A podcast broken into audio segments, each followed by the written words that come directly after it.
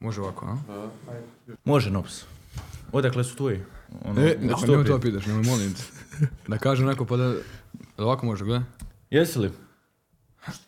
A, Šta da sekaš, a? ma nije nego da... Kako da ti kažem? Samo da vidim moju frizuru.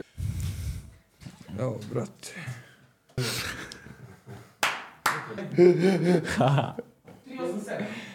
da, da. Aha. A lagano ćemo, ajde. Samo pušta.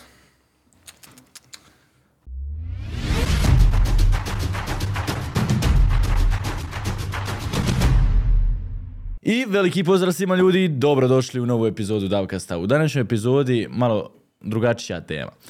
Navikli ste na pjevače, influencere, glumce i dosta toga, ali nešto što, s čime smo zapravo prvobitno počeli i, i Davkast i jednostavno svu ovu priču je bila tema o biznisu, o ljudima koji su zapravo razvili svoje biznise, koji su odradili to na jako dobar i spontan način u mladim, mogu slobodno reći, godinama.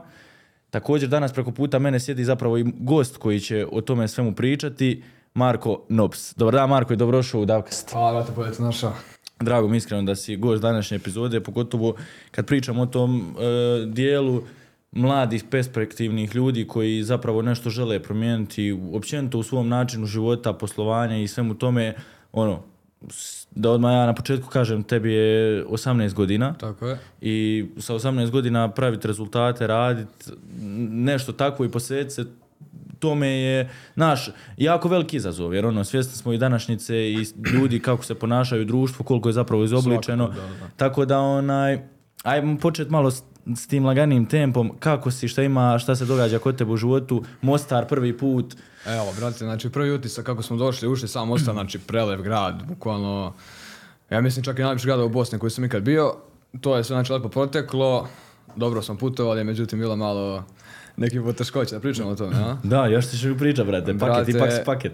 E, bukvalno su bili paket iz Beograda do, do Mostara.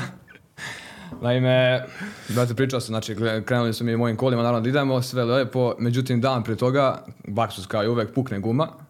I ne možemo sad, znači mi zovemo sad non stop autobusku stanicu, da li će neko nas voziti renta kar neki, na kraju dobijemo tu agenciju, sve ok, dolazi oni i oni kažu, znači Lux kombi, znači sve lepo, dobijamo znači prevoz do Mostara, sve top, međutim dolazimo mi na stanicu, i čekamo mi, čekamo pola sata, nema nikog, međutim dolazi neki lik, brate, dovozi šklopociju, neko dovozi, vrat.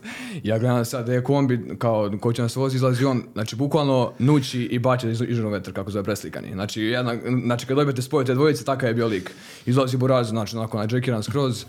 I pita nas, momci, gdje putujete vi? Kao, ima neko da putuje za Mostar. Rekao, da, da, mi idemo za Mostar, kaže, ulazite. I ja rekao, gdje ulazimo, čoveče, šta je ovo? I ula- mislim, ne zbog kola, nego kao, kontaš, čudno, nema kombija, obično neki auto dolazi. Mi sad ulazimo, rekao, ajde, sad ja se već pomirio, kao, da li stižemo, ne. I ulazi lik, krene da vozi 300 na sat, buraz telefon u ruci, e, vozi ovako na rukom, 300 na sat, znači telefon u ruci gleda. Ja rekao, brate, pišem ja Davidu, ne stižemo mi, brate, otkazuju, pišem da drugi podcast.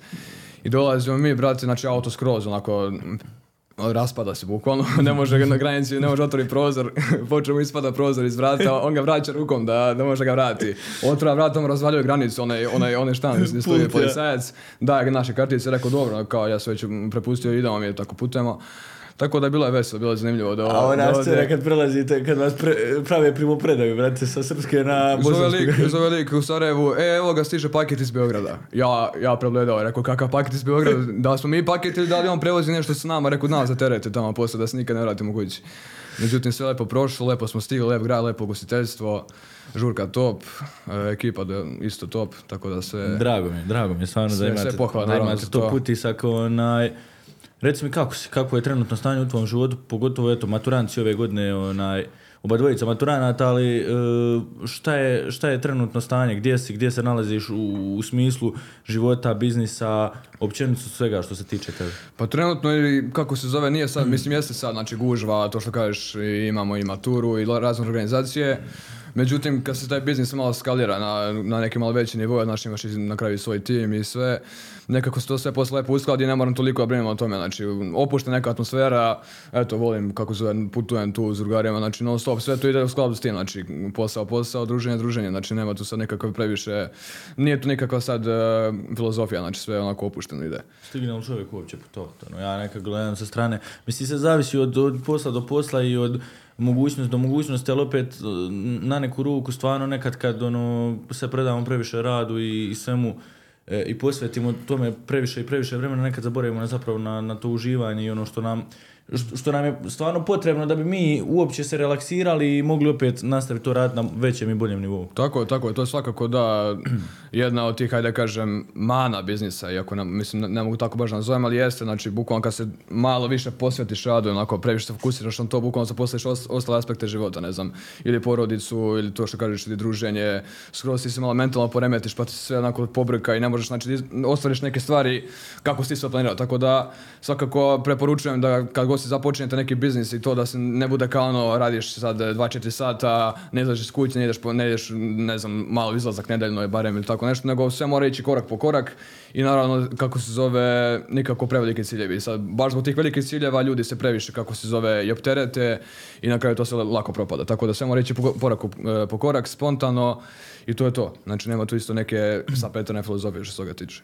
E, da bi uopće ljude koji gledaju uveli u priču i, da bi ljudi uopće ozbiljno shvatili kako se jedan 18-godišnjak može snalaziti u vremenu i prostoru e, današnjice i biznisa i kako bi to uopće bile dvije poveznice, ajmo se vratiti e, na tebe kao osobe u djetinstvu, tvojih tadašnjih e, želja, mogućnosti, ciljeva, jer ono, znaš, nekako, ja, ja stalno to spominjem da imaš i one ljude koji imaju to nešto stvarno u sebi kad se rode da, da budu uspješni, da budu lideri, da budu ono vođe u, u svemu tome. Imaš ljude koji s vremena na vrijeme stječu, odnosno e, okolnostima života su zapravo natjerane da se posvete tome da nekako dođu do tog svog stava i na kraju eto naprave nešto svoje. Koja si ti zapravo bio osoba od te dvije i kako je teklo tvoje djetinjstvo? Znaš kako, to, te neke osobine koje sad pominješ, to su nekako bile pomešane kod mene. Znači nije bilo sad, e, nije da nisam ni imao, nije da sam imao previše. Znači bio sam tu onako, ta neka srednja klasa, živao sam ok, znači spres cijele te inflacije i tako dalje. Znači sve je to bilo onako opušteno, međutim, od uvek sam tako i kao mali, e, bio sam nekako drugačiji, to što kažeš lider, onako nekako sam uvek bio tako uh, orijentisan u društvo, znači uvek sam nekako gledao, nisam išlo tako sve spontano, znači bukvalno da ja nekako budem, ajde da kažem, lider i tako dalje, znači uvek sam nekako pokretao sve to, razumeš, uvek sam bio, ajde kažem, neki organizator, šta god se dalje, izlaženje napolje, znači takav sam bio klinac i tako dalje. Međutim, znači to nije bilo nekako sada me tera, niti sam imao nikakve uh, te poduhvate što se tiče biznisa kao mlađi, znači to je bilo više ono, znači druženje, znači tako dalje. Uh, sve znači to do nekih uh, kad sam napunio otprilike 17 godina, tada je otprilike krenulo i sve uh, 16-17 godina, znači krenula ta cijela inflacija i tako dalje. Znači ja sam bukvalno u jednom momentu, znači tad, uh, ne znam, igram Fortnite sa drugarima, uh, sjedim non stop u kući i bukvalno mjesec dana, dva mjeseca poslije toga nešto mi znači bukvalno pukne u glavi jer rekao ajde krenem neki biznis radim. Kao, znači ni- niti sam imao, niti sam bio nateran od strane financijske situacije, znači niti sam išao bio nateran, nego odjednom mi nešto kao puklo u glavi, kao da ja nešto u svom životu, da krenem idem u teretanu, znači ta sam imao možda 55 kila, ne znam koliko sam imao, igra Fortnite cijel dan. I kako se zove, znači bukvalno od te neke, ajde da kažem, situacije preraslo je to da krenem da radim neki biznis, znači sve se krenuo polako i opet još jedna greška, krenuo sam da radim, e, mislim, može biti, a ne mora sa društvom, znači sa tim društvom s kojim se zapravo zezao i sve to ko što sam radio, sam s njima biznis radim. I tako znači prolazilo neke vreme, tako išao neki biznis, naravno bilo neuspeha, naravno ne možeš odmah očekivati prvi mjesec neka zarada, znači otprilike tako neki godinu dana bez ikakve zarade, znači samo učenje u praksi, znači bez nekakvih kurseva sada kupujem, da gledam neke gurove, znači bukvalno samo u praksi sam, probao sam svaki biznis model koji mogao se proba, e, kako se zove, da bi se zapravo pronašao u nečem. Znači, po, krenula ta cijela priča što se tiče tog biznisa i naravno ostao sam sam u cijeloj toj priči, znači ti svi drugari koji su zapravo bili ta tu, niko nije istrao u tome, tako da opet mi se tu pokazala ta neka bolja, ajde kažem, osobina i ta neka crta za biznis koja je zapravo tu jedina i preostala.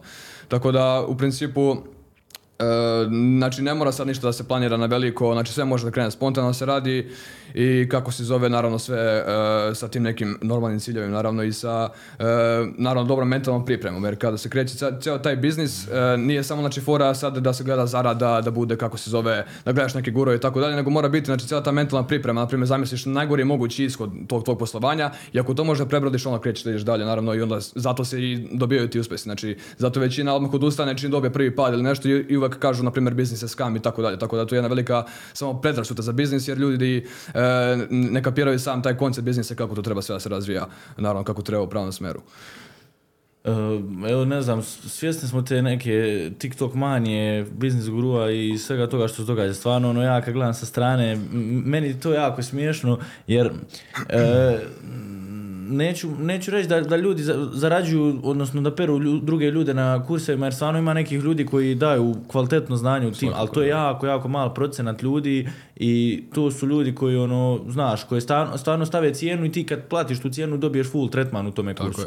Ali, e, zašto ljudi uopće postavljaju trenutno sebi neke nerealne ciljeve, neke želje, kad ono ne idu od te same osnove. Ajmo prvo zaraditi, ne znam, znači, ajmo zaraditi prvo toliko i toliko, ajmo zaraditi toliko i toliko, pa ćemo doći na to i Tako to. je. Jer primijetio sam ono, nemam pojma, e, da ljudi ne- sebi, sebe, sebe ograničavaju jako puno. Znači, ograničavaju jako sebe puno na, na polju financija, na polju biznisa, koje je tvoje nekako gledanje s te strane, jer s obzirom da čovjek je, s, moje nekog, s mog nekog gledišta čovjek je moćno biće koje može ostvariti sve što poželi. Naravno, da, to je svakako, na, to je naravno najveća, najveća činjenica što se toga tiče.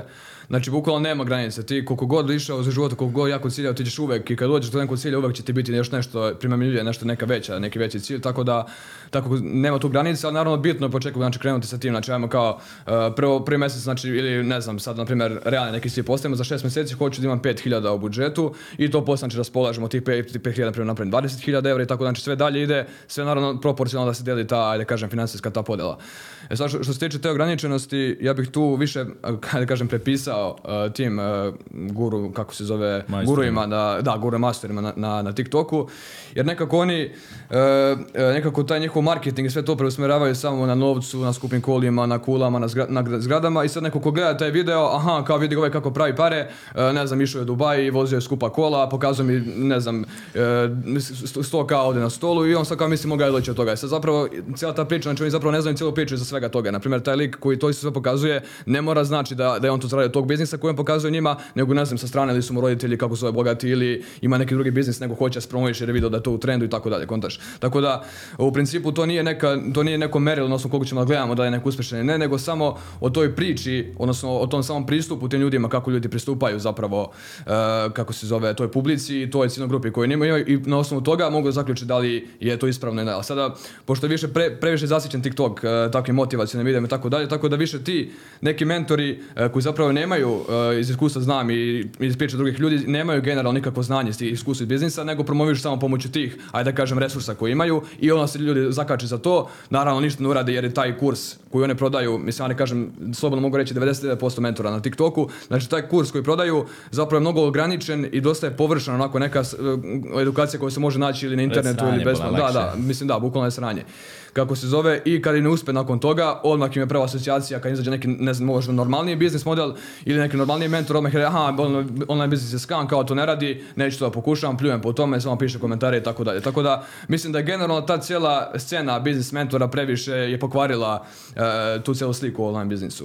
E, spomenuo si e, grad koji evo danas se toliko veže za taj biznis, za taj networking i kao ono nemam pojma, imam osjećaj znači ako nisi bio u Dubaju kao nisi nikakav ni, ni biznis guru, nisi ni, ni, mentor, nisi ništa napravio u životu, onaj, ali baš te stvari što ljudi rade, odnosno ti, ti guruji su smanjili nekako, bar na Balkanu vrijednost Dubaja. Jer ono, imam osjećaj da svaka druga osoba koja ima i nema danas i u Dubaju. Odmah u Dubaju, da, da. Pa u principu da, to jeste tako. Sad, kako se zove, to konkretno za Dubai, e, ja sam lično bio tamo i mogu vam reći da to nije ništa, nije kako specijalno iskustvo, znači grad kao grad. E, ja kao, kao klinac, e, ne znam kad sam imao možda 5-6 razred, ja sam se dogario, znači bukvalno gledao slike, ne znam, Dubaja, New Yorka ja sam to sebi već u glavu bacio, znači ovo je, ovo je nemoguće, znači ja sam već imao takav mindset neki, naravno deči, ovo je bukvalno meni nešto nadrealno, znači ovo bukvalno mogu samo gledati na slikama i to je to, nikad u životu bukvalno neka naučna fantastika. Međutim, kad dođeš u prilike to neko malo zrelijeg perioda i kad dođeš tako do mogućnosti zapravo možeš otići tamo, ne znam da li zbog posla turistički, odmah što se više bliži taj dan nekako opada cijel taj hype oko toga i uopšte nije ništa specijalno, znači nije, nije sad Dubai, ne znam, neka, neka druga dimenzija, skroz običan grad kao i svi obični gradovi. I, Sa, sa većim standardima zapravo, da. pa da, da, da. Naravno, najpogodniji za biznis, zbog čega sam i prvenstveno išao. ali ovako, e, turistički, znači ništa nije specijalno. Pre mi se, više mi se svida Mostar iskreno nego Dubaj. Više sam se hajpao od dolaska vamo nego, nego sam taj odlazak u Dubaj. Eto, ljudi, dolazite u Mostar, a ne u Dubaji, Svakako. jer se ovdje prave pare. Ovdje se biznis. Onaj, slažem se, slažem se, ono nekako, više je to danas plastična priča, ljudi, Da, e, da. moraš otići tamo da bi ti, ne znam... Da bi imao, ne Mislim, znam, da. A, ako ćemo gledati realno, ti možeš u Beogradu rentat isto to auto, Isto, nego znaš, je. nije ista fora, nije isto Da. se slikat u G klasi is- e, ispred, nemam pojma, e, Beograda na vodi i da se slikaš, brate, ono, ispred Buška Rifa. Tako je, tako je. Tako da, vi, ima, znaš, ta neka vrijednost, eto, Burj Khalifa ima tu neku vrijednost, status jer ima neki simbol, status i onda, znaš, ja moram otići da se uskam tamo. I to svi koriste sad, tako je. Ja, i onda na kraju mentori dobivaju ono, novac na, na cijenu tog Dubaja, isplate tako ga je, tako 5-6 je. puta. Dubaj mi isplaćuje zapravo E, to. Volio bi da uđem u tu malo tvoju privatniju stranu, tebe gdje si ti zapravo krenuo sa biznisom.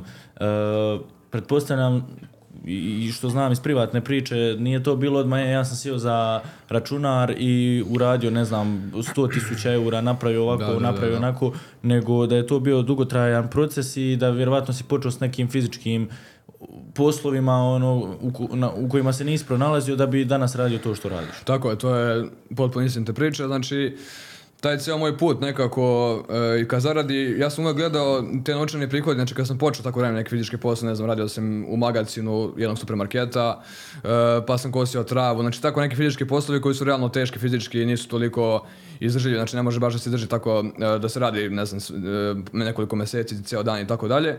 Međutim, meni je cilj tog cijelog rada zapravo bio da kupim skin u nekoj igrici ili da odem u kafić da pojedem, ne znam, burgera, popijem piće. Znači, uglavnom, opet bio tako podešao mindset, znači da taj novac zapravo koji zaradim zatrošim. I kad sam video da meni zapravo ta, e, ta neka zarada, znači taj moj trud koji sam tamo uložio, znoj i tako dalje, znači to da sam se mučio, bukvalno mučio u tim, e, ajde kažem, nekim fizičkim poslovima. I kad sam vidio koliko ja zapravo malo zarađujem i na šta trošim, onda sam znači razmislio kako ja, na primjer, mogu e, da budem taj lik koji meni zapravo daje posao, a ne da radim za njega. Jer ja nekako taj lik koji, koliko sam ja radio, neću spomenuti naravno ko je, bio nekako tako prema meni onako orijentisan kao da sam ja naš neki njegov sluga, kao ko je mali, kao on misli da je neki šef ovdje. Opet sam tamo znači, nekako imate neke osobine lidera ko je šef. Znači meni to odmah ušlo u glavu i on je poslije tog, znači dok sam ja radio, on je ne znam išao u svoju vilu kako se zove u Grčkoj, tamo negdje letovao na vili, dok sam ja radio tamo za njegov njegov magazin. Uvijek sam gledao tako nekako, e, taj mi se javila ta ideja i cijela i taj ceo mindset mi se bukvalno ta promijenio da e, napravim nešto svoje jer sam tada, znao sam online biznis da tada funkcionisao, nego nisam mnogo verovao u to. I rekao sam, znači, zašto da ne probam, da ja sutra budem tamo isto e, da je on sad, da neko radi za mene, da meni zapravo ispunjava snove, a ne ja nekom ispunjavam neke tuđe snove, ako mogu da radim, ako već imam kapacitet za nešto, ne, naravno ne- nešto mnogo veće od toga. Tako da, e, generalno to, e, znači morate prvo, e, znači mora se prvo krenuti od to nekog najnižeg nivoa da se prvo shvati u kojoj si situaciji, da bi zapravo dobio tu neku dodatnu motivaciju, ti zapravo započneš nešto i naravno poslije toga napraviš nešto naravno mnogo veće. Jel to uopće, Tako da. kad pričaš svemu ovome, ono, i, u smislu i komunikacije i tvog razmišljanja, mindset- mindseta i svega, jel te stariji ljudi uopće shvaćaju ozbiljno, znaš, ono, ipak uh, mi smo tu mlada generacija, neki novi klinci, što bi ja rekao, je. onaj, je li uopće moguće da te, da te starija populacija ljudi razumije i čak i možda ova među našim godinama koja nije u tome svijetu ni biznisa, ni mindseta, ni, ni općenito tog svega. Znači, pazi, to... e, kako ti to samo reći? Znači, tada kad sam započinjao sve to, naravno svi smo shvatili neozbiljno. No, Znaš, kao, neka ga on nek radi tu, ima, ima šta da radi, znači barem ne igra igrice cijel dan, e, radi znači nešto, nešto kao ovo, znači njima je to više e, zvučalo kao neka zanimacija za mene da ja ne bi gubio vreme, razumiješ? Znači, o- oni su me, znači neozbiljno shvatili, naravno društvo, ne moje društvo, nego ta moja generacija, naravno to je bilo izrezane kao vidi ga ovaj šta radi, kao, pa znaš, uvek, uvek to bila neka, kako se zove, znači pravila se neka hajka oko toga, znači kako sam ja ovo ono, kako neću nikad uspjeti, kako, e, znaš, sad ne kažem šta, džabe bukvalno radim, znači bilo je to, to neko zezanje, ne moj račun zbog toga svega, ali naravno, opet kažem, pričamo o toj mentalnoj pripremi, znači mora se, znači sve to već se pripremiti na sve to, a znači moraš biti dovoljno istran u glavi da bi ti sve prešao preko toga i da bi naravno kasnije došao neki veći nivo. Naravno, e, imao sam tu podršku i od roditelja i od cijele porodice, međutim, imao sam tako, znači to je bio, aj kaže, kao neki paravan i za toga oni, mislim, e, verujem da njima to, zato što je već starija generacija, njima je to sve sad potpuno novo, taj internet i taj ceo e, online biznis, da, da, to njima već sve zastralo, oni su navikli na svoje poslove, njima je tada bilo dobro, jer su tad, znači bile manje inflacije i tako dalje, znači njima je to bilo tad ok, e, niti je bilo razvijen toliko internet, znači njima je to sad sve nešto novo i oni to sad sve gledaju kao da je neka ili prevara ili da ne radi ili tako dalje, tako da oni su još zastarili u tome. E, I zato, kako se zove, treba što više da se ova cijela priča o online biznisu, kako se zove zapravo prava priča, da se što više promoviše, da bi, kako se zove, ljudi se zapravo probudili i vidjeli da su zapravo e, robovi, naravno, ovog potrošačkog društva u kojem mi danas živimo. Tako da svakako, e, da se vratimo na temu, e, u principu, znači, neće, znači, kogod da započinje, znači, retki su roditelji koji će zapravo da stvarno veruju to i da podržavaju, ne samo roditelji, nego i cijelo to, to okruženje u kojem se nalazite, ali naravno preko toga sve mora, mora spremiti na sve to. Ako ti neko kaže šta radiš to, kao i počne ti se sme, znači, ne, može to nikako da vas putava ako imate taj neki veliki cilj. Naravno, imao sam i svoje društvo, ja sam izgubio ta sve drugare, bukvalno zbog toga smo se i svađali jer sam ja se is- istakao iz toga, znači ja sam radio, oni su prestali i onda kako on naš kao radi sad, ajde po njemu da primamo kontaš. Ali naravno to se sve posle lepo iskristalisalo, uh, kako je sve išlo, znači to se le- lepo vrati normalno, ali morate biti spremni da, da žrtvujete te neke, ajde da kažem, uh, to nešto iz svoje okoline kako bi naravno i uspjeli u tom svom cilju, znači kako biste istrali. Tako da svakako ne očekujte nikakvu podršku u početku. Kakav je osjećaj prvog zarađenog novca?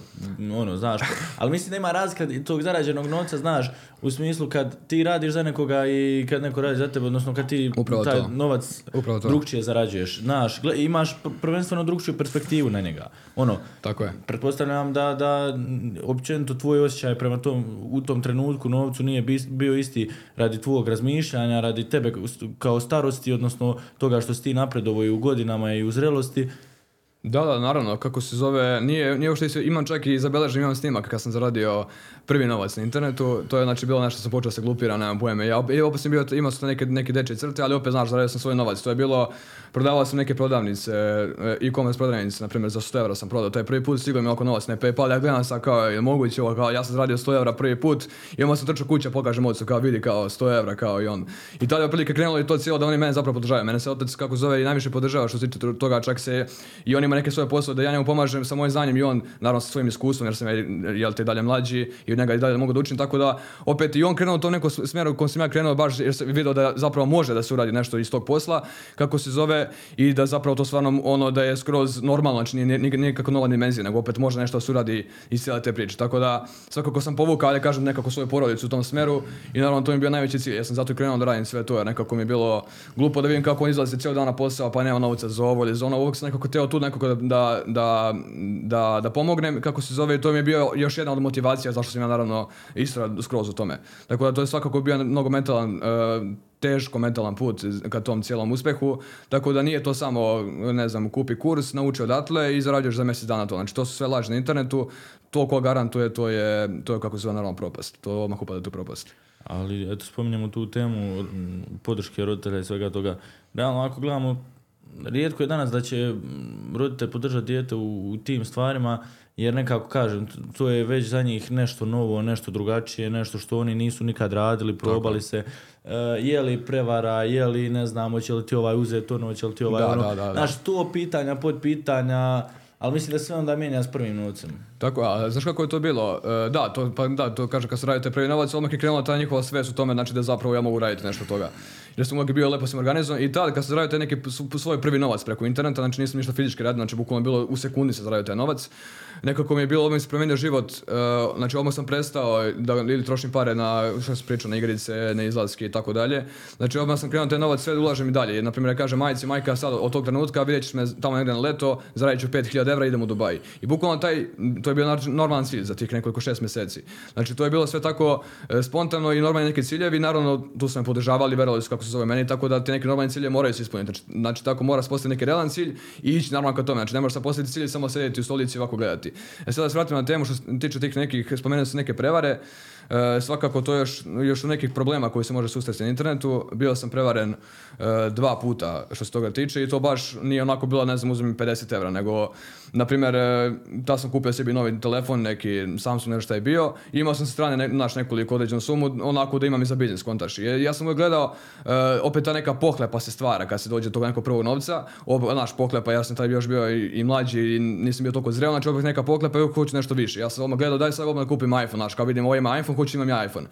I kako se zove, tu je bila neka, neki lik ne, nudio iPhone, nešto baš jeftino, i rekao aj se menjam, ja tebi pošaljem moj telefon, još nekoliko novci, ti meni iPhone i meni je stigla neka knjiga velika očekivanja. Kao ja sam očekivao iPhone, ja njemu poslao, ne znam, 30.000 dinara i telefon. poslao pravi knjigu veliko očekivanja. Da, da, velika očekivanja. Ja, brate, i tad, i pazi, i tad sam, e, imao sam, ne znam toliko, aj to je koliko u, u evrima, oko 800 eura sam imao tako sebi. I svi tih 800 eura sam ja pukao na tu primopredaju i ja bukvalno ostajem bez novca. A već imam biznis koji, znaš, koji već može da se, da se skalira tako da, znači da ide na neke veće nivoje. I ja sad gledam kako na sad, znači bukvalno ono mental breakdown, znači ja sad gledam, nemam ništa da radim sad, treba mi taj novac da bi ja započeo, da bi zapravo razvijao taj biznis. I tu sam pozajmio neki novac, kupio sam iPhone, pra, stvarno pravi iPhone, znači nije bila knjiga. Kupio sam iPhone i u tom momentu ja sam rekao, znači ja sam odmah ne isplatim. Znači ja sam kupio iPhone i samo ću raditi. I tada sam bukvalno samo radio, pravim je dobar content, kako se zove, za marketing. E, bilo je znači kvalitetno cijel posao, kako se zove, ceo support i tako dalje. Tako da od tog nekog iPhonea e, mogu slobodno reći, znači da sam, to mi bila jedna od najboljih investicija u početku, od tog iPhonea sam napravio sve što sada imam i dalje taj iPhone mi koristim, neću ga menjati dok ne saknem skroz, tako da to mi je kao neki, ja da kažem, simbol za taj cijel moj uspjeh, tako da e, opet e, mlađi koji gledaju opet mogu gledati na neki taj način da se ne kupuje iPhone samo da slika dobar snap ili gledalo kao da imaš iPhone, nego da se zapravo iskoristi za neke pametne stvari. Tako da svakako e, e, opet će se dešavati tako nekih prepreka na putu i opet sam bio prevaren, ne znam, za ne znam, 1000 evra, 2000 evra, znači opet se sve to dešavalo i opet bankrotiram skroz do kraja i opet mi to daje dodatnu motivaciju, znači kad nešto izgubim moram dobiti, znači opet odmah moram to brzo da vraćam i tako dalje. Ali to, kako se zove, svakako mora se da se vodi računa o tome. Mislim da se najviše čovjek mijenja kad dođe na tu nulu. Znaš, Kad shvatiš jebote život, Upravo tako. nemam pojma, do kraja mjeseca imam uh, fazom 50 eura, danas je 15. i Ono, Da, brate, da, da, znaš, da. ti ljudi koji imaju takav mindset u smislu e, neću ležati čeka da mi Bog pošalje pare sa neba, nego ću zagrijati stolicu i raditi nešto. je. Su oni ljudi koji na kraju dana budu pobjednici. Pa i ti da taj dan nisi napravio nikakve pare, ti si taj koji je zagrio stolicu, uradio nešto, iscimuo se, u svakom slučaju bio produktivniji nego onaj što je, je, tako je. očekivao. To ti je samo dodatna ta stepenica ka tom, ka tom, nekom, ka tom nekom većem putu. Kako se zove, to što kažeš, sad, znači čekati samo da ti nešto padne na pamet, ja sam tad, e, nije to sada samo odjednom ja krenuo sad na kompjuteru da radim, ja sam već bio upoznan dosta sa tom tehnologijom i tako dalje, još u petom razredu, Ra- ra- radio sam znači programiranje, znaš, roditelji tome ko smo revali kao vidi programiranje kao novo ovo, tu će biti velika zarada, naš programiranje odmah kao ogromna neka priča, dobra zarada i ja sam znači išao neke kurseve, sam išao, ne znam, učio sam programiranje, sve to, to je bilo sve top. Međutim, samo sam sedeo, znači opet od toga, od te neke, e, od tog nekog načina razmišljanja, ja sam samo sedeo kao, ma bit ću ja programer jednog dana, kao ne moram sad ništa da radim, lagano ću ja to sve, ra- pro- radit ću za neku firmu tamo i tako dalje, znači opet sam čekao sve na gotovo i odjednom, kad se znači sve to izdešava, opet ti se promijeni taj cijel način razmišljanja, opet kreneš u biznis i opet vidiš da zapravo taj neki uh, high paying, taj neki job, odnosno taj koji se plaća, znači ti poslovi koji su zapravo dosta plaćeni u svetu, opet to nije neka sloboda. Jer tebi džabe 10.000 evra mesečno, uh, ako ti na, radiš tamo negde 8 sati, pa ne vidiš ni sunce, imaš putovanje, možeš otići jednom u mjesec dana, jed- jednom u godinu dana imaš uh, taj neki kao neke kao bonus, bonuse, ne znam, bonus putovanja i tako dalje. Tako da meni je to sve, koliko god je plata, ako nisi učeni pravilno novcu i pravilno biznisu, to je me sve džabe. To je bukvalno s- sa tim idete u grob, tako da svakako nisi ništa vidio u životu s tim. E, ko je tvoje trenutno, odnosno e, pričali smo o tome da čovjek na početku kad ulazi u takav svijet online biznisa i svega jednostavno ono, najbitnija stvar je da se pronaći, znaš. Često ljudi, znaš, failaju, e, hoću kripto, vidimo ovaj Da, da, da, ubire pare na kriptu, misli da je to samo stavi chart i Jeste, da. ja ću Da, uzeti da, da. neke pare, ovaj vamo nemam pojma za marketing, misli ja ću napraviti objavu u Canvi i uzeti da. 1000 eura, Da, ovaj vamo što nemam pojma radi Facebook reklame, kaže samo ću stisnuti ono boost, boost i to je to, ali u praksi onaj ko iole nešto zna i razumije su to, zna da to nije tako, da su tu, nemam Tako je. Za, za, za kripto mjeseci, mjeseci unazad praćenja tržišta, za Tako je. Facebook reklame, sati i sati odvojeni gdje skalirati koju publiku, Poznavanje za publike, tako dizajn, je. znači Tako je. dan i dan sceniranja te Tako objave, je.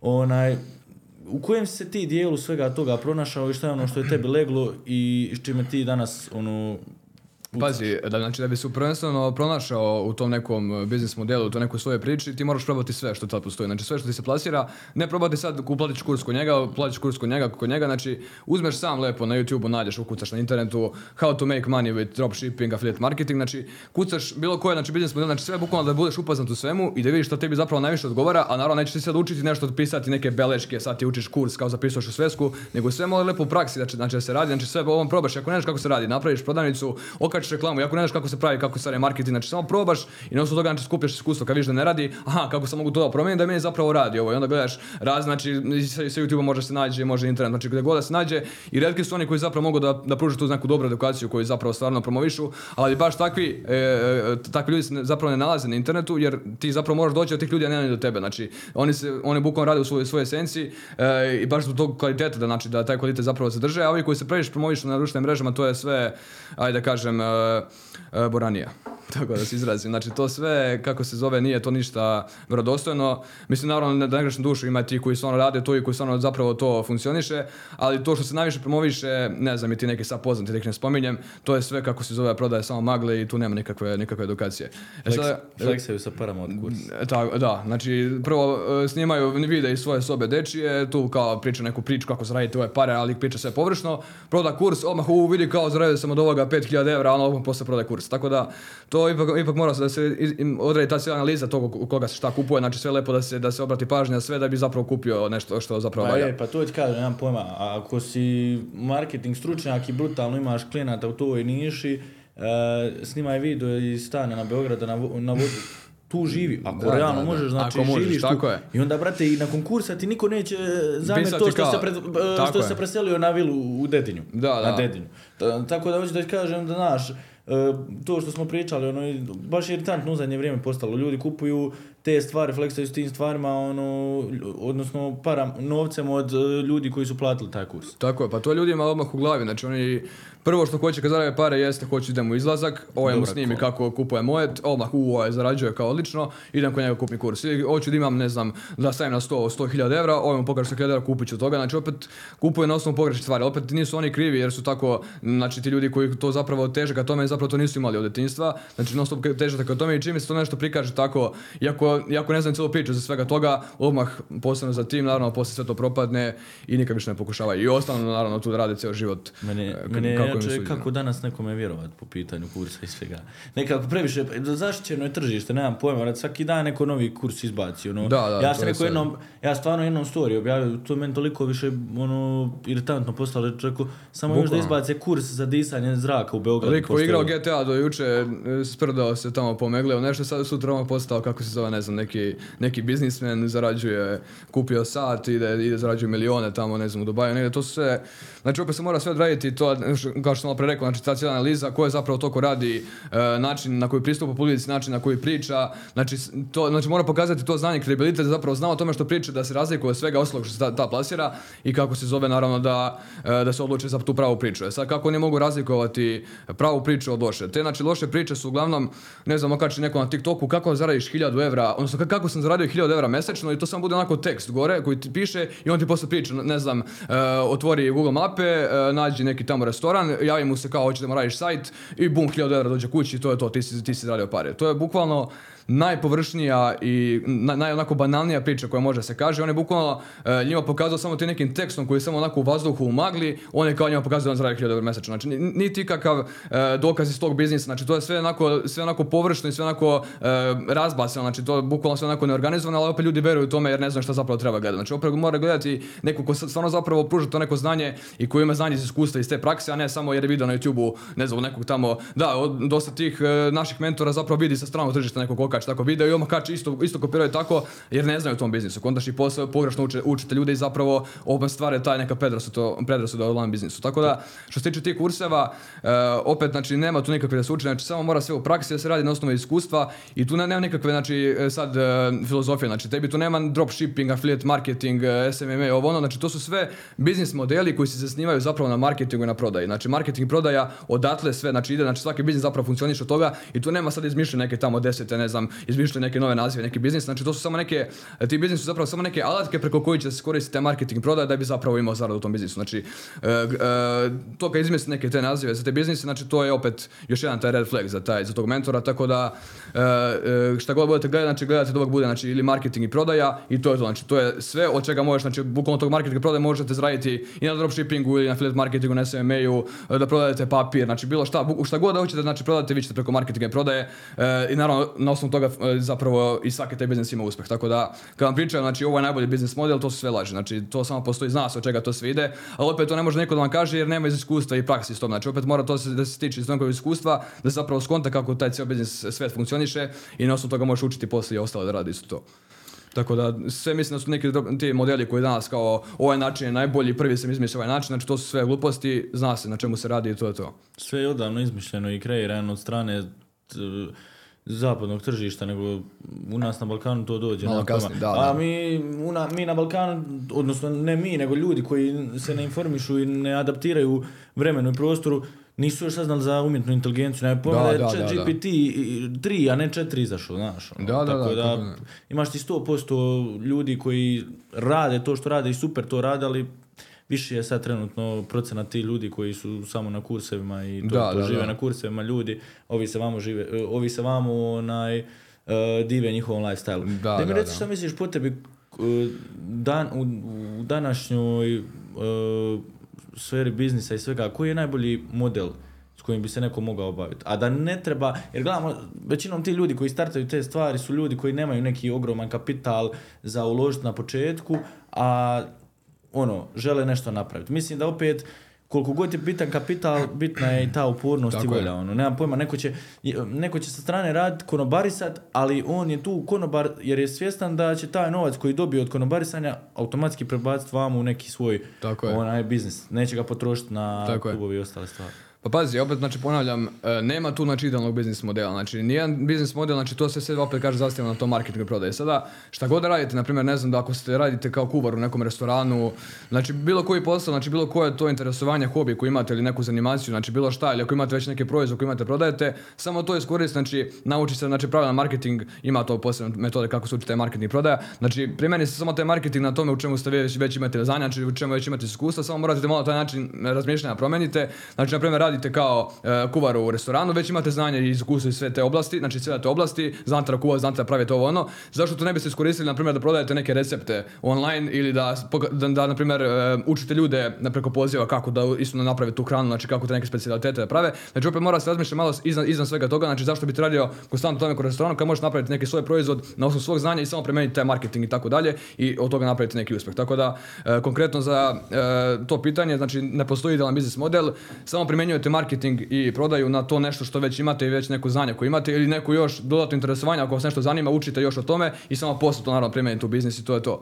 Nema tu sad dropshipping, affiliate marketing, SMMA, to su sve neki samo nazivi. E, na primjer, dropshipping je naziv samo za prodaju fizičkih proizvoda, za preprodaju fizičkih proizvoda.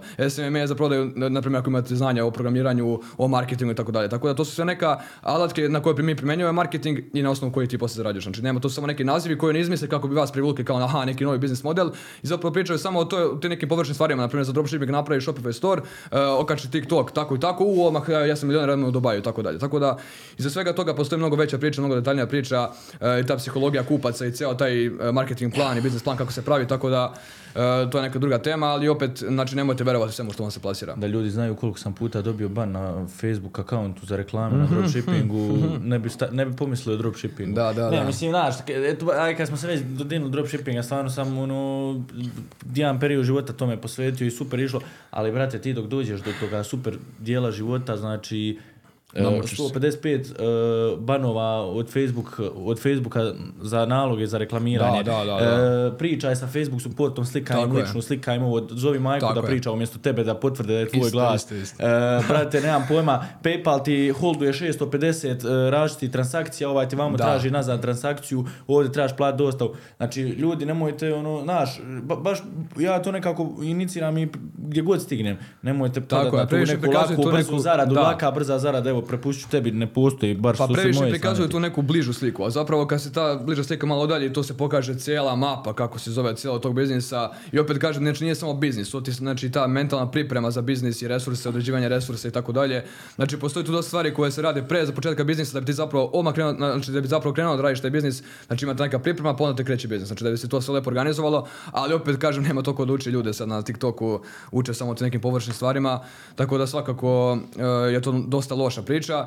I ja sam generalno radio iza, iza radara, znači nisam se prikazivao na društvenim mrežama ranije, znači nisam prodavao nekakve kurseve, znači radio sam sve to, međutim sam video da ja koji zapravo imam, e, smatram realno na osnovu tog mojeg iskustva i, šta, šta, šta se radi da bi došlo do to neko iskustvo i tog znanja, da realno mogu ljudima nekako pomoći na taj način da zapravo tu neku lažnu priču skroz sklonimo, da zapravo damo akcenat na tu neku pravu priču, znači kako zapravo stvarno treba stvari biznis da bi zapravo svako uspeo u tome, znači ko pokuša, ne znam kad za 5-10 godina, znači nebitno, a ne te neke površne priče i da ovo stvara se neka slika znači online biznisu. Znači teo sam da malo poboljšam tu sliku online biznisu, da ljudi ne bi imali takve neke predrasude i zato sam krenuo da radim i TikTok na naravno isto drugačiji način nego ostali, opet neke zanimljive vide kako zove, znači ta neka filmska produkcija i tako dalje. Tako da sada se mi više nekako cilj da, da ne da prodam kurs, nego da, da kako se zove, da, da promoviš tu neku, neku pravu priču online biznisa. Da bi se ta cijela slika zapravo poboljšala u ljudskim glavama za, za cijelu, cijelu, tu oblast o kojoj sad Misliš pričamo. da jedan pojedinac na, na Balkanu može... Ja, da, to mi je, to mi je najveći, to najviše vjerujem u to. To mi je neki, neki da cijel svijet, kako se zove, sazna za te, e, odnosno da zapravo se upozna sa pravom pričom, a da sve lažne priče se sklone po strani da budu onako Ali na koji način kad ti vamo imaš sto lažnih priča i onda imaš jednu real koja, znaš, kako taj jedan sam pojedinac da ide na sto ljudi koji će ono, svi će se oni udružiti jer svi oni žele da nastave taj protok novca od tih kurseva, od e, neznanja njima u džep, razumiješ? A pazi, opet imaš i ti taj, taj networking, razumeš? Ja sam se isto povezivao sa, i sa poznatim ljudima sa Balkana, htio sam znači, da tu neku, e, ti neki ljudi koji već imaju tu neku jaku publiku, da ja kroz, na primjer, njih promovišem tu, znači opet kad vidi nekog nego- njega će slušati pre nego nekog lika koji je naš niže toga. Znači, sa dosta ljudi sam i sarađivao, e, sa tako nekim jačim ličnostima, ali opet kako se zove, opet su to ne- bili neki dosta veliki koraci, znači ja sam opet tad skontao da je to neki ogroman korak za mene, znači to što ti kažeš pojedinac odmah da promeni uh, cijelu tu priču za 180 stepeni, kako se zove, e, tako da sve mora opet, opet sam gledao da idem korak po korak, jer da sam odmah ušao tu neku jaku priču, odmah mi to bilo sve mnogo veliko za mene i nisam ni, do- ni dovoljno zreo, konkretno ja tako mislim za te neke malo veće korake, ali opet e, kako gledam neke duže staze, korak po korak, verujem da to naravno u svakom slučaju može da se promeni na, na, na pravu priču. Ali to opet, znači, cijela poruka je sve, znači šta god radite korak po korak, znači nikako da preskačete te neke stepenice, nego sve jedno po jednu i, da bi se, i tako ćete najbolje uspjeti, tako da nema neke bolje save za to. To je generalno to. Uh, main tema trenutno zadnjih mjeseci i čak i prošle godine od kad je to zapravo sve počelo je uh, pojava umjetne inteligencije i koliko će ona zapravo mijenjati razvoj biznisa, odnosno online biznisa. Onaj, zanima me ta sama primjena umjetne inteligencije u, evo uzet ćemo znači marketing, koliko je realna, koliko je moguća, e, koliko zapravo ljudi može ostati danas bez posla zbog te umjetne inteligencije ili zapravo samo se trebaju adaptirati njoj. Pa pazi, znaš koje je to mišljenje? Mislim, može biti pogrešno, ali ja tako smatram, jer e, da bi se stvorila ta neka dobra ideja, jer ti da bi se izvukao, odnosno da bi uspio nekom biznisu, znači moraš imati neku dobru ideju da se različuješ od ostalih, a za to ti treba e, to što mi jedni ljudi imamo, znači imaju tu neku viziju, te neke ideje, taj neki pogled na cijeli svijet, znači opet to, to veštačko gledanje, znači to sve onako pro- programirano, ne može biti isto kao na primjer čovjek razvije neku ideju u svojoj glavi pa to primeni, znači ne razmišljamo na isti način, te kreativnosti, tako što je najbitnija naravno i za biznis, ta neka socijalna također inteligencija. I probao sam par puta, nisam toliko edukovan u toj oblasti, ali probao sam te, te kako se zove taj chat GPT za, taj, za, na primjer za marketing i mogu reći da, znači da je skroz za nekom, onako, na nekom dnu što se tiče toga, znači to je sve isto, isto tako um, po algoritmu, po nekom šablonu se radi, tako da opet to je sve onako, ne znam, programirano. I opet kažem, znači ne može opet da se ide po tom šablonu, znači opet mora se sam razmišljati, znači ta neka kreativnost, tako da svakako taj, po mom mišljenju, AI nije e, za sada, ne znači kakve sve tehnologije postoje koje mi ne znamo još, ali za sada kako ja vidim tu sliku nekako i nije to, nije to toliko primjenjivo i ne vjerujem da može da se primjeni, e, da, da zameni te neke poslove sad, jer opet kažem, znači kreativnost i tako dalje, to, ta inteligencija nema, tako da što je najbitnije zapravo za biznis. I te, Ja. naravno, ostale, ostale naše e, te osobine koje imamo, ta inteligencija nema. Ja uvijek kad pričam o tome AI-u, odnosno umjetnoj inteligenciji, ono, stanem i, razmislim, čovječe Boži, šta sve u svijetu postoji, odnosno Isto. št- šta, šta je sve dostupno tim nekim moćnim ljudima i šta sve oni mogu kad mi možemo Koje imati pristup e, umjetnoj inteligenciji, e, Da. koristiti je za seminarske radove, za Da, e, posao, za ne znamo, evo uzet ću maturski, o nemojte profesori. Da, da, da, da. Ona i svašta nešto Šala, drugo. šala, nije- nije Šala, šalimo se. I svašta nešto drugo, znači tisuću opcija imaš i ono, sve ti ovako, znači sve ti je dato ovako. Ne trebaš ništa osim napiši mi to i to u, u tom i tom stihu ovako onako, znači sve daje, sve automatski daje. Nema štopanja, nema čekanja, nema ono e, neke stanke. Mogu da se javim. kako se zove, znaš koje je moje mišljenje o tome? E, ja mislim da ljudima previše e, ih ubacuju u tu neku komfort zonu e, pomoću tih raznih stvari i opet kažeš šta mi sad imamo, čemu mi imamo pristup, šta možemo sad radimo, ako zna, znači šta mi zapravo, šta se nalazi u pozadini svega toga što mi na primjer ne znamo da postoji, tako da svakako o tome nećemo da razmišljamo, ali e, tim nekim potezima koje nama sad deplasiraju i tako dalje, e, moje mišljenje jeste da oni, kako se zove, samo nam više nas nekako zatupljuju i sve nas više nas olenje, sve nas više ubacuju u komfort zonu, baš da ne bismo pravili te neke velike pokrete protiv e, lažnih priča, znači ili protiv naravno te cijele e, svetske organizacije, naravno o, ti masoni i tako dalje. Tako da svakako tu, e, znači samo nas zaglupljuju time, ubacuju nas u komfort zonu, znači da ne razmišljamo iznad toga, znači samo da nas za time zatupe, da budemo samo u tom jednom pravom smjeru, da zapravo nemamo tu neku širu sliku. Tako da, da što više ima zapravo tih botova ljudi, znači koji se naprave tim e, alatkama i tako dalje, da bi oni što bolje kontrolisali kako se zove cijelu tu situaciju u svetu. Naravno što ide njima u korist. Tema koju ti si posjećivo i vide i pričao je ti masoni koje je spominjao. Onaj, e, šta je, gdje je, imaš neko specifično razmišljanje po pitanju toga, pa me zanima. Iskreno hoću da čuju i, i ljudi, jer nisam imao baš prilike da s nekim pričam o tome. Pa pazi, to nisam ni ja, mislim, gledao sam ja na internetu i tako te neke stvari, nisam ni previše toliko edukovan o tome, niti sada ja znam da ja sad pametno da pričam kao šta je, ali generalno ko malo, ko, ko malo razmisli, ko malo pogleda tu cijelu širu, širu sliku na taj cijeli svet, vidi se da se, znači, da se nešto čudno dešava. Ne znam, na primjer, rat u Ukrajini, sad će nama biti skuplje gorivo zbog toga ili, znači, bukvalno nema smisla. Znači, samo e, nameću te neke stvari, te neke probleme u svijetu kako bi skrenuli zapravo pažnju sa nekih bitnih stvari koje ne planiraju u pozadini, kako bi nas zatupili, kako bi zapravo od nas najviše izvukli ili kako bi, na primjer, izvu- e, ispravili neke svoje greške preko naravno nas. Tako da svakako svet jeste kontrolisan e, i postoji Znači, taj... u Matrix? Ba, ba naravno, znači Matrix je sada, Matrix je isto neki modern naziv kako se zove za sve to, ali to, se- to je od uvijek tako bilo. Znači od uvijek je bila ta, e, ta podjela, znači ti koji kontrolišu svet, pa ovi koji rade iza njih, pa onda mi koji smo tu ljudi koji, sve, koji smo poslušni, koji to sve, znači koji smo potrošači zapravo. Tako da svakako to, e, to sve radi da bi se njihovi neki veći ciljevi ispunjavali, kako bi, e, kako bi naravno bio sve poslušni, kako bi imali bolju kontrolu na svima nama, da bi naravno neke svoje više ciljeve ispunjavali ili te neke svoje, ne znam, e, e, te neke svoje potrebe i tako dalje. Tako da svakako svet je kontrolisan i e, moramo znači razmišljati malo iza, iza svega toga.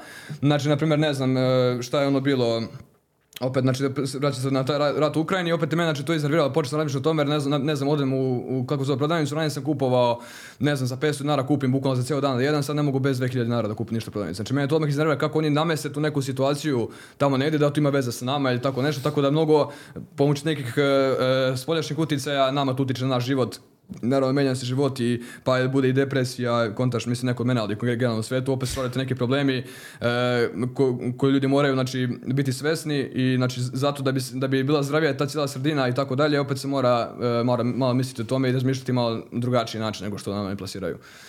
Tako da Istina, baš to što sad spominjalo za prodavnicu te stvari, danas ja mislim 50 eura postalo ništa. bukvalno. da, bukvalno sad da, da, bukvalno nemaš. pojma, okrene se situacija, vamo tamo skoči cijena stanova, skoči cijena ulja, ovoga, onoga. Tako je, tako je. ono, potrošačke korpe ljudima koji rade mm, normalne, obične poslove koji nisu ono, u, u tim nekim koji ne znam, nije da nemaju veće ciljeve, nego jednostavno nemaju Da. možda mogućnost ili nešto, onaj, je ogroman trošak, ogroman problem, sklapanje kraja sa Svakako, krajem da, i da, da. stotinu drugih drugih problema. Pa pazi, to, i zato ja promovišem tu priču, mislim i generalno valjda je to cilj svih ostalih biz- biznisnih online mentora, uh, jer ti online biznisi nekako su fleksibilni, znači nisi nigde, nisi nigde zakačen, ni- nisi nigde ograničen, nego bukvalno imaš mnoge mogućnosti i možeš zaraditi na, na čemu god poželiš. Sad, na primjer, ja sam, uh, zašto je sad prednost online biznisa, odnosno, ne znam, za nekretnine ili za one firme kamiona gdje ljudi zarađuju milione, milione godišnje i tako dalje, opet je tu meni mno- mnogo tu bolja prednost, jer i- imao sam i, i, i primjera da, da čujemo o tome neki moji prijatelji,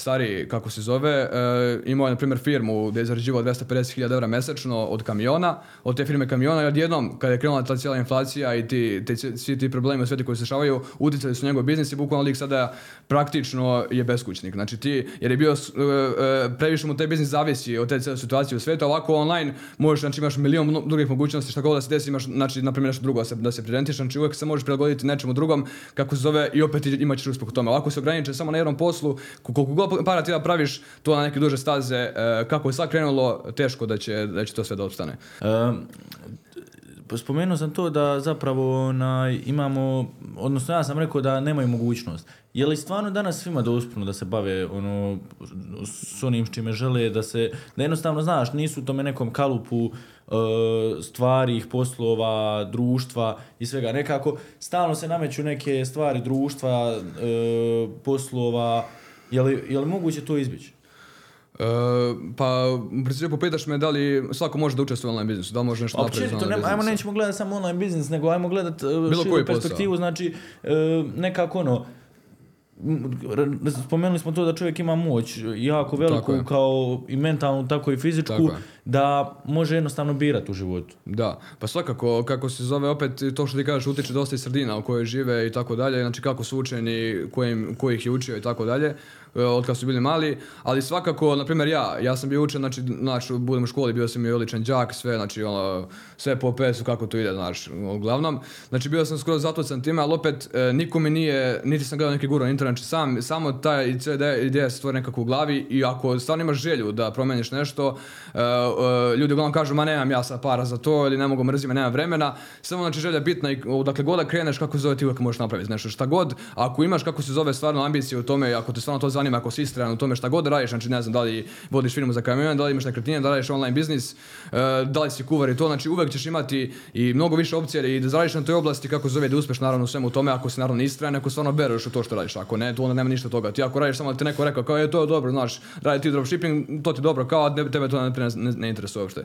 Tako da opet se moraš pronaći u tom nečem svom da bi radio i naravno da budeš iskren u tome da voliš to što radiš, šta god daje, naravno neko, ne, nekom je kako se zove i lepo da radi kao neki radnik od, od, od 9 do 5, naravno to isto pošto, znači nije sad da plujem po njima, znači opet to je sve pošto samo što voliš da radiš, znači džabe ti da radiš i da imaš toliko plata ako si nesrećan u životu. Tako da svako se nekako tako prilagođava da tu neku svoju sreću i taj neki svoj način života prilagodi naravno svom poslu i da to sve ide jedno uz drugo.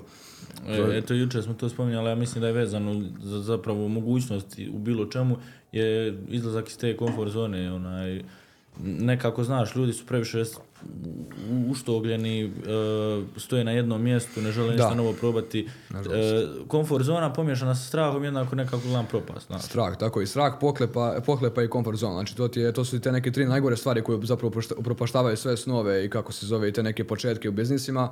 Tako da mislim, opet kažem, znači tim poslovima koji mi radimo i taj način na koji mi živimo i takse i tako sve dalje, znači to opet se nekako ljude izmori skroz, skroz onako skrene ih sa puta, legnu samo u krevet spavaju, opet uslovno posao, znači bu- bukvalno nemaju uopšte prostora i vremena da razmišljaju o toj nekim drugim mogućnostima, jer opet kažem, znači to im sve nameće, tako, znači to je sve tako osmišljeno da zapravo oni služe tom cijelom sistemu i ne mogu ići van toga. I re- retki su oni koji zapravo se probudi iz toga, to su baš oni koji, koji baš grizu, onako koji su baš gladni koji, i koji baš žele da uspiju u tome, tako da uglavnom e, tužno je to što je većina zapravo u tom sistemu i većina kako se zove je zapravo izmorana, znači bukvalno su izmoreni od svega toga i bukvalno je to sve onako nametnuto i ne mogu izaći van toga. Naravno ako nemaju tu neku čvrstu želju i tako dalje. Ali u principu svako nas kao, kao čovjek e, garantovano svako može nešto uraditi šta god da počne. Samo da se nekako iskobeljaju iz tog sistema. Na bilo koji način. E, reci mi, koji su trenutno marketing trendovi? Ono? Evo, pratimo svašta nešto se događa. Sad je u zadnje vrijeme što se tiče tog nekog riča i e, općenito dosega neke nove publike, aktualan e, Instagram Reels, odnosno Da, da, TikTok da. Reelsovi, Facebook Reelsovi, gdje stvarno, ono, znaš, uz dobar content, e, dobro editovan klip i jako dobar hook možeš napraviti Tako jako je. puno rezultata, novih pratitelja i novca klijentima. Znaš koji je sada ključ, aj kažem tajna formula, ako to ne postoji u biznisu, e, za uspjeh na TikToku i kako tu neku svoju oblast ili tu neku svoju profesiju, hobi e, premostiti naravno i sklopiti sa TikTokom. Znači da ne, od tog nekog svog, i da ako neka dosadna profesija napraviš neki zanimljiv video, ljudima to se svidi i posle da budu zainteresovani za nešto više od toga. Tu je više, znači sad pitao si me kakav je marketing trend. Ja bih tu sad više rekao da je u pitanju filmska produkcija. Znači sad bi više ljudima preporučio nekako da se edukuju u toj nekoj filmskoj produkciji nego o samom marketingu. Naravno mora marketing ići uz to zbog te nekih drugih potreba biznisa, ali e, ako se već e, cijela ta priča sad preusmjerava na TikTok, Instagram, Reels i tako dalje, znači sve se zapravo tu, vidio sam i mnogo ozbiljne firme sad prelaze na to, tako da ozbiljna priča se tu pravi e, i garantovno svako može tu uspjeti na TikToku e, ako zna tu neku filmsku produkciju, znači kako se pravi taj ceo mini film na TikToku, ali u taj film znači da se primjeni ta, e, ta vrsta biznisa ili vrsta posla ili vrsta hobija, znači šta god da se primjeni u tu neku, da se ubaci u neki filmski scenario i to ljudima zapravo zanimljivo, jer bukvalno danas se odvija mnogo brzo, znači ti na primjer pogledaš u jednoj minuti, vjerojatno i ti ogledaš e, 50 videa, znači bukvalno sve se mnogo brzo odvija, znači svi brzo scrolluju i jako bitno kad tako, znači sve se brzo odvija će, da, se, da se zapravo privuče pažnja i kad se privuče, znači bukvalno pažnja je sad najbitnija u tom cijelom marketu. Znači Da. pažnja, a pažnja se najviše dobija pomoć nekog tog filmskog scenarija. Ti, na primjer, gledaš film od 3 sata, te je zanimljivo, znači ti ćeš gledati do kraja. Tako da tako isto je sa TikTokom. Znači praviš te neke manje videe, te neke ideje, kadrove, na primjer, uh, na primjer ako radim jedan biznis, uh, na primjer uh, kao danas ćemo da probamo, uh, odnosno ne, ne znam, na primjer, uh, koliko ti košta, na primjer, renta u tom stanu tu i tu. Znači opet se pravi neki zanimljivi video, opet ja znači pričamo o svojoj zaradi i o svojim mogućnostima kako sam ja to sve prouštio, Da. ali kroz tu neku zanimljivu formu videa. I kontaš. tipična stvar na koju će se balkanski narod i, i, i jedna publika uhvatiti. Ono, e, reci koliko imaš para, koliko zarađuješ, koliko ti je renta stana. Da. I ljudi onda moraju shvatiti da je jebi ga da su oni dio te udice nekako, znaš. To ti taj jer ono, hook, tako je, da. Mislim ti da izbaciš eh, deset, ne znam, Mozartovih pjesma, nemam če, bilo čega, znaš, rijetko će se ko zaustaviti. Tako to je baš, baš ono određena skupina ljudi. Baš mora Ti vama napraviš neki skandal, napraviš nešto što, Tako što je, nešto zanima kontroverzno masu, mnogo. kontroverzno, Tako svi je. će to ba pogledati. To će pogledati onaj što voli Mozarta i onaj što sluša, ne znam, trep i ovako i onako, tako da bita, ono što su i ptice na grani naučili e, tri sekunde pravilo. Tako je, tri, prve tri sekunde najbitnije za ostatak videa. E, koliko su ljudi uop- uopće na Balkanu, regionu, firme općenito shvatile TikTok ozbiljno kao društvenu mrežu. Jer kad ga spomenemo, znaš, odmah starim ljudima je bilo u glavi, e, pa tu se djeca snimaju, tu je neka bruka, vagamo tamo, ono, nije to za mene, ali ajmo gledate, gledate poslovne strane, stvarno, znači postoje kompanije koje su dale agencijama da se ti TikTokovi vode na pra, u pravom smjeru, odnosno da to samo bude jedan kanal do njihove prodaje. Tako je. E, pa znaš kako to ide, to čim su vidjeli taj ceo rast TikToka i tu cijelu popularnost i zapravo preko TikToka, ne znam, mnogo lično su se postale poznate, razumeš, neki ljudi koji nekad nisu bili poznati, opet su to nekog zanimljivog sadržaja naprave se da budu poznati, znači vidjeli su da zapravo ogroman potencijal i to sve na besplatan način, znači ti bukvalno imaš organski taj rič, znači besplatno radiš te reklame, možeš doći do, do milion ljudi koji zapravo gledaju te neki tvoje video i zapravo imaju sve u tome što ti radiš, tako da čim su vidjeli taj neki potencijal i da zapravo ta publika se naravno lepo određuje na osnovu toga što snimate, ona će se lepo da se, da se napravi ta ciljna grupa, grupa kod vas, znači deca će jednu stranu, ozbiljni ljudi na jednu stranu i opet će biti znači, ljudi koji će pratiti taj sadržaj i taj, jer njih to zanima. Tako da opet smo će vidjeti taj rast u sve to i opet neće zapošljavati neke ljude, ne znam, od 30 do 50 godina, nego opet će, opet će e, prepustiti taj cijel posao nekoj mlađoj omladini koja zapravo prati trendove, koja zna kako da komunicira, znači opet se to komunicira tako kao što ti ja naprimjer sad pričam, znači komunicira ne onako e, formalno i tako dalje, nego taj neki naš tinejdžerski, taj TikTok neki je, da, odnos. TikTok, TikTok je zapravo platforma za neformalni znači, Tako je, razgovor. tako je, jer da. sve one prodaje, sve one komunikacije idu na website o- od tog klijenta ili na Instagram račun gdje već se vrši neka doza ozbiljnosti, e, kvalitete i ostalog. Jer Tako je.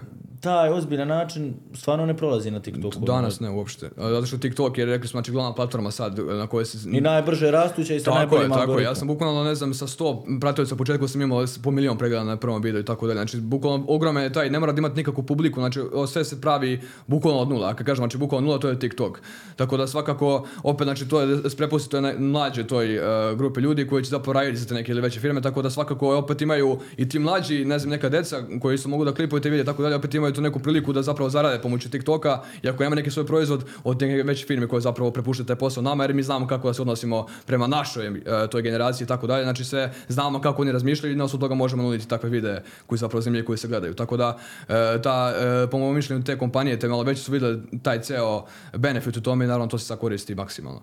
Tako da svako može tu uz tu neku pravu edukaciju, taj neki pravi scenarij može napraviti odličnu priču, šta god da radi. Znači bukvalno šta god da radiš, na primjer ja sam uzeo primjer, ne znam da si ispratio na mojim storijima, prodavao sam običan papir, sam prodavao pomoću TikToka. Znači samo lepa priča da se osmisli, znači lep marketing, nisam sad uzeo dropshipping kurs i prodao sam papir, nego znači taj cijel marketing, ta cijela prodaja, ta priča, znači da se napravi ta neka cijela ideja oko proizvoda, znači ne, ne prodajemo proizvod kao proizvod, znači neću uzeti sad e, tebi da prodajem Red Bull e, zato što je ne znam neko dobro piće, nego ti prodajem Red Bull, ako ti se spava imaš neki posao da odradiš, uzmeš Red Bull, kontaš, znači prodaješ im zapravo rješenje problema, a ne sam ne sam proizvod. Ponuda potražnja. Tako je, znači prodaješ im zapravo e, ne proizvod kao proizvod, nego, Nego kao rješenje, kao naravno, rješenje ili to je. neko njih- zadovoljstvo, neki taj osjećaj prodaješ. Tako Pa da, da, jednostavno... Ljudi to ne uče tim ljudi, znači oni bukvalno uče samo nađi proizvod i prodaj ga kao kupi moj proizvod, 50% popusta, free shipping worldwide i tako dalje. Tako da to su sve stare priče i to, to danas ne radi. Danas mora to neki malo zanimljivi način i da se zapravo nudi ljudima što zapravo treba.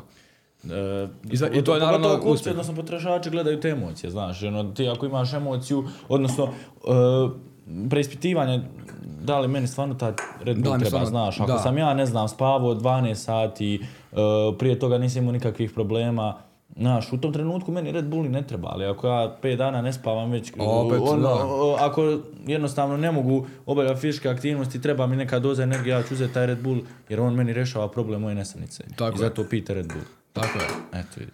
Istina, istina. Istina. Onaj, reci mi, kako su tvoji planovi, ciljevi, ono, pretpostavljam kad si već u, u svom tom mindsetu i općenito e, razradi biznisa, gdje se vidiš kroz par godina, e, je li uopće realno postavili neke ciljeve za 10 i ne znam više kusur godina ili ono, ideš šta dan nosi, bitno je da radim, bitno je da, da sam automatizirao to što radim, pa bit će onako kako bude. Uvek, ta, uvek pričam ljudima, ništa nije večno. Nije, nije ovaj naši biznis koji mi sad radimo online i tako nešto, nikad neće biti večno jer uvek će da se pojavi nešto novo na, na tržištu, nešto novo, nešto u trendu da bude i opet moramo tome da se prilagođavamo. Ali opet se vodimo o tom jednom stvari, znači uvek da gledamo, opet što ti kažeš neke realne ciljeve i opet vidim sebe tu negde za 10 godina, tako nešto, znači opet u cijeloj toj priči da budem uh, online biznis, ali opet da bude to nešto mnogo veći nivo. Naprimjer, svako imam publiku od 10.000 pratioca, da imam ta nekad i da budem svetski poznato, da sve to bude ta cijela priča koju sad promovišem i tamo tim nekim daljim ljudima, tako da uvek sam za to neko dobro cijelog te, cijele te zajednice, nego više da ide meni u korist, razumeš? Znači, hoću da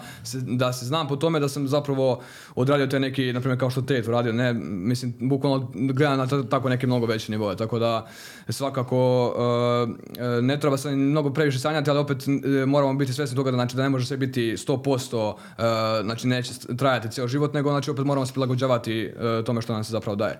Da. Ali opet moramo gledati, opet šta god radimo, opet moramo gledati na taj neki drugačiji način, znači nećemo slušati tamo nekog lika kako mi priča ovo je naj- najbolja zarada, nego opet gledamo sve izvan toga kako se to kako se odvija. A, matura ide, završavaš jedno poglavlje života, e, novo počinje, kakvi su planovi, ciljevi, planiraš li onaj, vić- ići na veći nivo obrazovanja što se tiče škole ili staješ, gdje se vidiš uopće u, u svom životu? Pa trenutno, znači kako sam ja razmišljao, e, konkretno škola i sve to, e, znači škola meni predstavlja neku distrakciju, zaravim ja zapravo to što ja, imam tu neku viziju o tome, znači škola mi nekako predstavlja neku smetnju, neko ograničenje na tom nekom putu, tako da svakako sad kad završim i sad jedva, mislim, naravno dobro ja završavam i sve, ali opet su znači nastavnici kaže ne šta je, pošto većina nastavnika ne zna ja šta radim, nego znaš kao dođem zezam sa škole i sve to, znaš kao šta ovaj, šta će raditi sutra životu, tebi će tako neki nadređeni, tebe će posle da kanal i tako dalje. I kako zove, opet mi je to neka isto dodatna motivacija, znači ja znam da imam nešto iza, iznad svega toga i nekako e, ta škola po mom mišljenju zapravo ruši dosta snova i deci i dosta ih zatupljaju tim nekim tamo temama koje se govore opet, e, to je jedan način na koji se kontroliš, znači ne možemo da razmišljamo o nečemu višem, o, o nečem višem, nego konstantno smo u toj nekoj jednoj priči i samo tako, tako ide i opet sad deca posle nesrećena ili plaču što dobiju ovu ocjenu, znači opet se stvara ta neka negativna energija bukvalno ni iz čega. Tako da škola mi svakako predstavlja neku smetnju e, e, i prave se neke te, od nas se prave neke mašine koje će zapravo kasnije raditi za te neke e, lidere koji se, koji se nalaze u cijeloj toj oblasti. A što se moje planova tiče, generalno u početku sam mislio znači, da pauziram, da sad kad se cijela ta priča oko škole e, završi, e, da se maksimalno posvetim ti nekim svojim biznisima, znači da započnem neke nove projekte, e, da skaliram svoj biznis, znači da neki malo duži period postavim taj svoj biznis i kasnije, ko zna, može završim samo da, e, to što kažem, znači budem spreman za bilo koju situaciju kasnije u svijetu. Tako da opet, e, ali opet, e, e, opet se stvara ta neka predrasuda kao fakultet i ne treba ovo ono. Ja e, smatram da fakultet i može biti dobar u neku svrhu, jer ti ako odeš na fakultet, e, sve zavisi kako ćeš ti ta- to znanje iskoristiti kasnije. Ti, na primjer, možeš naučiti na fakultetu da radiš nešto stvarno, da znaš da radiš, e sad e, imaš dve opcije, da se zaposliš kod nekog lika ili ti sam od toga napraviš, od tog, od tog znanja i iskustva koji si tam- tamo stekao, napraviš ne- neku svoju priču, neki svoj posao. Tako da opet se oko tog fakulteta stvara dosta stvari, a zapravo fakultet može i biti itekako koristan e, kasnije ako znaš, ako imaš e, znanje o novcu i o biznisu, fakultet je svakako odlična opcija. To je to, ljudi, uspjeli smo dovesti prvu osobu u emisiju koja ima pozitivno mišljenje o fakultetu. E, Samo ljudi previše kao hoće da se znaš, oni kao fakultet nije ovo ono, znači to je samo predrasuda, znači opet kako, ako imaš znanje o novcu i o biznisu, fakultet je odlična stvar, ako ne znaš ti ćeš raditi kao rob ceo život i to ti je to. I naravno protiv toga, pro- protiv toga jesam, znači, ali to je sve opet greška i cijela, mislim nije greška, ne znam da li je to osmišljeno ili nije, ali opet to je, u školi se to nauči, o novcu se nauči, u- o novcu se nauči u školi, naučiš o biznisu, tako da oni samo uče o toj jednoj stvari, znači da budeš poslušan i da, da imaš to neko znanje u teoriji i ne znaš kako posle iskoristiš i zato radiš za nekoga koji zapravo to iskoristio, kontaš. Jer zapravo ti moraš znači učiti sa strane, ako se već ne uči u školi o novcu i o biznisu i da posle ako ideš na fakultet već to lepo iskoristiš, napraviš svoj posao od toga. Tako da ja to 100% verujem. Ja što savjet koji je meni uvijek ostao u pamćenju na jednog gazde je bio E, ja to što sam napravio nisam, ne znam, napravio sa ne znam koliko ogromnog znanja i svega. Da, E, da, nego sam samo bio kreće. uporniji nego onaj preko puta. Tako mene, je, tako znaš. je. Tako da ono, mislim ima ti svih tu, tu kockica koje se trebaju posložiti da bi na kraju i taj jedan projekat ispao onako kako treba, ali uz ne znam nijednu osobu da je nešto pokušavala, pokušavala toliko puta i bila uporna i davala sebe, ulagala u to da nije to na kraju uspjela. Tako je. Tako da i, i za tebe ono vrijedi, nadam se jednog dana sa pet još biznisa sa strane razvijenih i ono da, da sve to što želiš ostvariš, ali u cilju promoviranja tih kvalitetnih stvari, jer ono, kažem, mlad si, obo, ob- obojica smo zapravo mladi ono, nekako, rijetko si danas naći nekoga kome, kome nije cilj u, gla, u glavi uvalit nekome kurs i reći to je to ja kad sam uvalio kurs, gotov sam tu sa svojom pričom, nego je ono, ako ga već i prodaješ da dadneš pravo kvalitetno znanje, da onaj što je platio, nebitno, 20, samo ti- 50, 100 eura, dobije pravu vrijednost toga svega. E, Možda sam još jedno mišljenje o tome, ti ljudi koji zapravo prodaju te kurseve, e, jer u svaki biznis moraš graditi svoju ličnost. I ti ako prodaješ neki kurs, samo ostaviš tako na cjedilu, poslije toga, znači bullshit kurs skroz, e, opet taj lik ostaje tu zaglavljen i, to što iskoristi tu publiku, više neće imati toga jer nema neke dodatne te kvalifikacije koje dobije na osnovu tih ljudi. Tako da svakako, e, ja sam naravno sad počeo dobijam studente u cijeloj toj oblasti, ta neka druga strana one biznisa, e, je zapravo prava priča koja se promoviše, koja zapravo uspeva svakako. Znači svakako gradim sebe, znači 100% sam u tome, znači kao da sam ja njima i ceo mentor i tako, znači razumeš, 100% se u tome zalažem, znači kao što sebi radim, radim nekom drugom, da bi ja poslije imao te neke e, kredibilitaciju i da bi imao te neke recenzije, znači koje bi ja gradio svoj brand kako bi stvorio te neki svoj veći, ve- ve- veći cilj. Tako da svi ovi biznismeni koji tako rade, mislim da je to sve onako short, short term, to je sve onako privremeno. Ako ne grade sebe kao ličnost i kao, i kao ta osoba koja zapravo predstavlja svoj biznis, nema toga ništa kasnije. Mogu sada pravi milijone, a poslije to sve propadne. Tako da svakako gledam to na neke duže staze i biti maksimalno posvećeni i, i svojim studentima i sebi i da radim sa njima kao što radim sebi i tako dalje. Marko, svakako.